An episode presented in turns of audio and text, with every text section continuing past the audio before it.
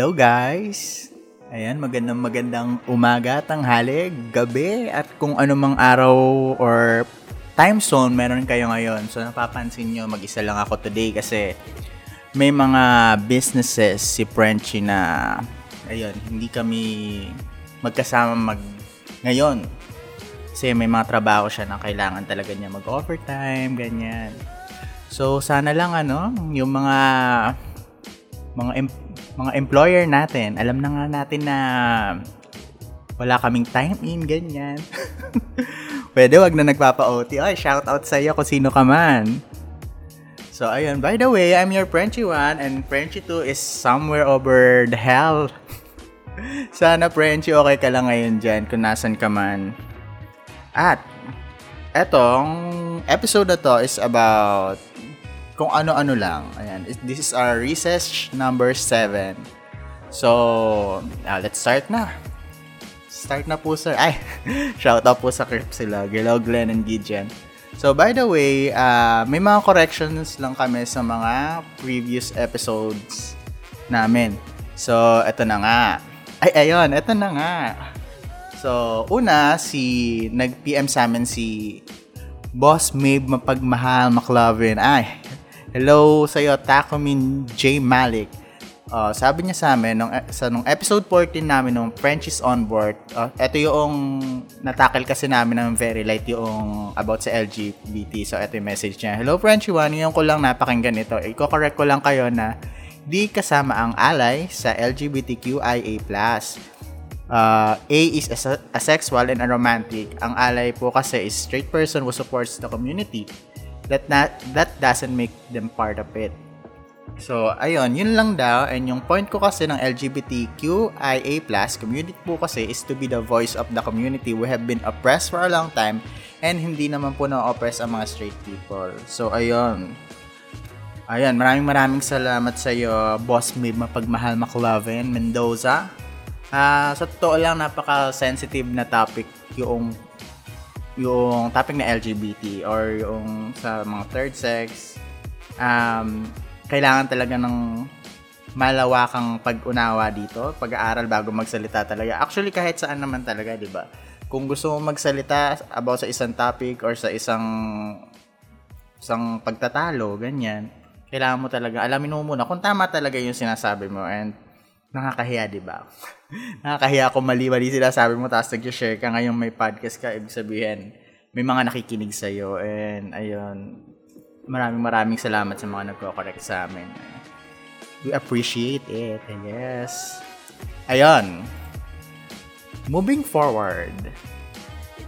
Eto, may nag-PM sa amin. Ayaw niyang mag-mention ng name, pa-mention yung name niya, pero pangalanan na lang natin siya na Venom. Ayan, may additional information siya about dun sa episode 16 natin, which is yung Pinoy pamahiin. Ito yung part about sa mga itim na pusa, yung mass killing ng black cats sa Europe. So, ito yun.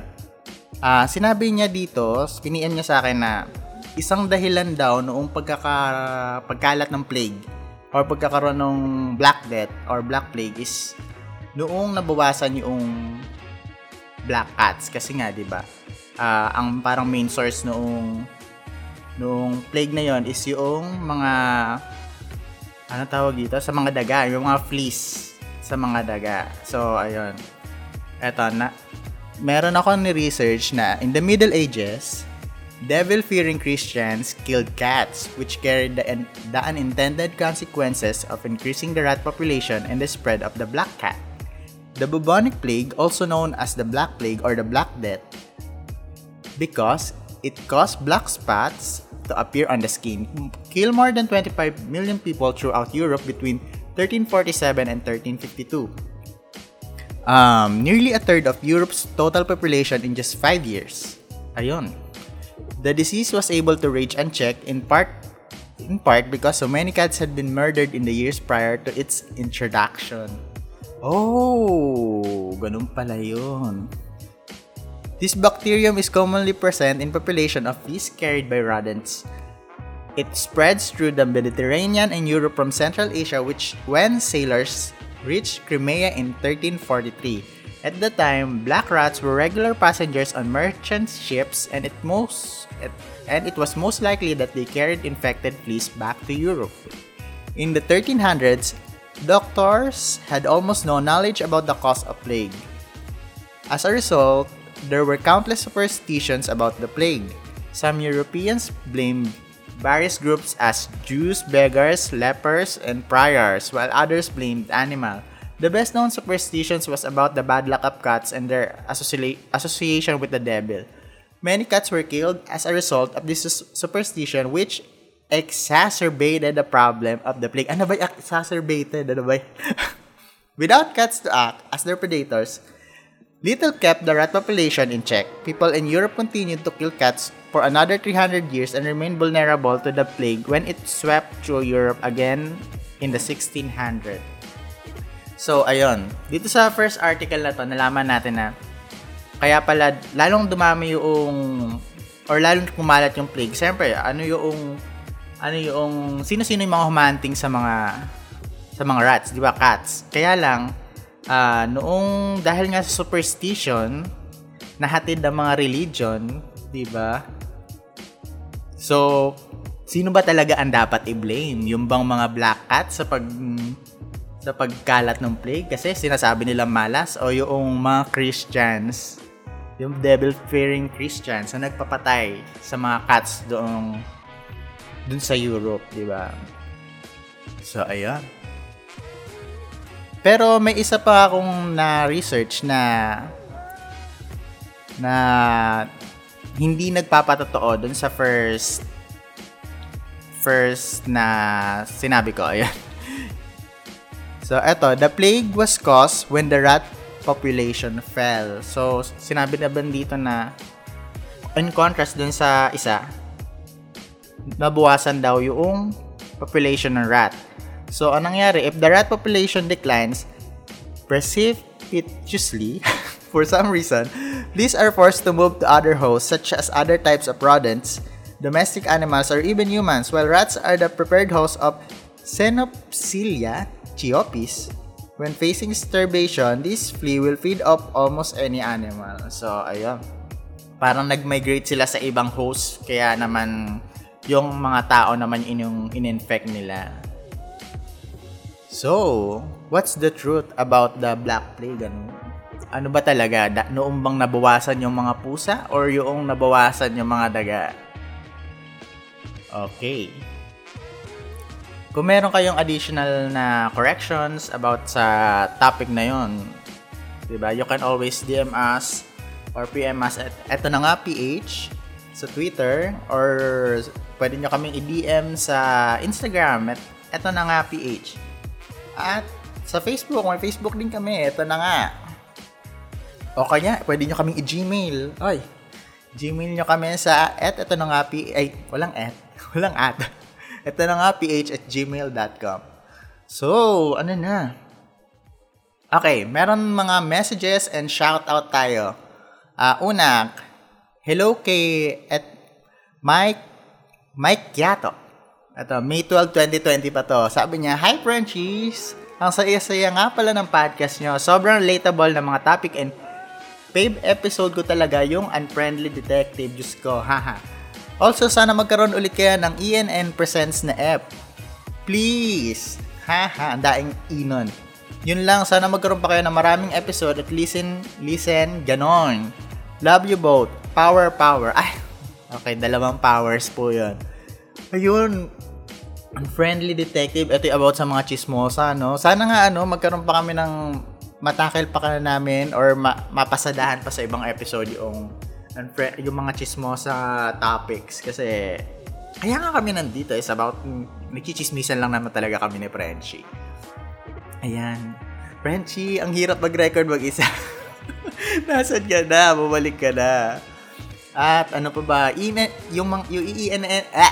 ENN Presents na episode naman namin, hindi pa namin magawa kasi hindi ko alam kung saan pa namin huhugutin at anong pelikula pa yung pwede namin gawin. Pero mali, gumawa kami ng original series. Why not, di ba? Kapag merong kapag hindi kami tinamad, alam mo naman, Kapag nasa mood kami, doon lang kami magre-record. At ito pa, isa pa. Hello din kay Ken Palambiano. Ay, grabe. Maraming salamat sa pagpaparapol mo sa mga creepers natin ng Cripsilog. At ayun, meron siyang may 3 nanalo ng free shirts na sa 609.error. Sorry. Ayan, visit niyo yung page niya sa Instagram, 609.error. So, ang gaganda ng mga shirts niya, yung mga design, unique. So, ayun, don't put a label. Eh, kaya nga dun sa ano? Dun sa shirt. Hello, Ken Palambiano. Maraming salamat ulit. At ito, shoutout kay Emmy GC. Hello, Emmy! At happy birthday or belated happy birthday kay Pochoy Choy. Ayan. Merong nag-DM sa amin na isang kwento. And, ayan, first time kong mababasa to. Nag-DM siya sa amin. Hindi ko alam kung gusto niya magpangalan, pero siya si It Just Ordinary Underscore 13. So, ito yung kwento niya. Ang bilis ng transition, ano? Rush ka, girl. So, ito na nga. Ito yung kwento niya. Nangyari siya 2005 pa. After ko ma-discharge sa ospital, heart surgery yun, inuwi na ako sa probinsya namin sa Nueva Ecija. As usual, happy mga relatives ko na nakasurvive ako. At buhay na nakauwi sa amin. Kainan at kwentuhan. So nung gabi na, nauna na ako pumasok sa bahay at nahiga kasi kumikurot tahi ko sa chest. So yun, una nakahiga na ako pero ang sakit pa din. So sinubukan kong tumagilid ng higa facing the wall. Nakabukas yung ilaw. After mga ilang minuto, bigla akong parang naparalyze. Yung di ko magalaw yung kahit leeg ko. So, nagpanik ako, pero di din ako nakasigaw para humingi ng tulong. Tapos, pagtingin ko sa wall, may tao na nakatayo. Kasi kung ikaw tatayo sa gilid ng papag, nahihigaan ko, makikita ko anino mo sa pader. Yung presence niya parang hinihigop life energy ko, na sobrang nadidrain na ako. Sa sobrang takot ko, ipinikit ko mata ko ng mariin at nagdasal. Pero puta, pagdilat ko, yung anino papalapit pa rin payo ko sa akin. Naiiyak na talaga ako sa takot. Nung makalapit na siya, Diyos ko, anino lang talaga siya na nakikita ko sa peripheral vision ko. Tapos parang may binubulong siya. Pero wala akong maintindihan na parang lang sinasabi niya. Gusto ko siyang lingunin pero di ko talaga mapaling leeg ko. Ginawa ko na lang is kinurot ko hita ko ng todo. At yun, nakasigaw ako. Nagulat sila nanay kasi ano daw nangyayari at sumisigaw ako. Nakita nila ako na pawisan at parang walang lakas. Doon ako naiyak at sinabi ko na may tao sa gilid ko kanina. Pero pagpasok daw nila ay wala naman daw sila nakita o nakasalubong na lumabas ng kwarto. Yun lang po kaya yun mula noon. Di na ako natutulog facing walls, tapos bukas ang ilaw. So, ayun. Itong story na to is, ayun nga, from Just Ordinary Underscore 13. Meron talagang times na kapag binabango tayo, grabe, no? Yung experience na to. Ay! May experience din akong sinend na to sa Wag Kang Lilingon. At, ayun, although hindi naman parang hindi ako nakagalaw. Iniisip ko tuloy, ano ba mas gusto ko? Yung nakakagalaw ako habang nakakita ng multo o yung nasa huli yung realization na, oy, may multo pala akong na-experience kanina. Diba? Parang parehong magkaibang kilabot yung dala, no? At, ayun, sana okay ka na, yun nga, Just Ordinary Underscore 13. And, grabe, no? Ano kayang klaseng elemento yung dumalaw sa'yo nung time na yun.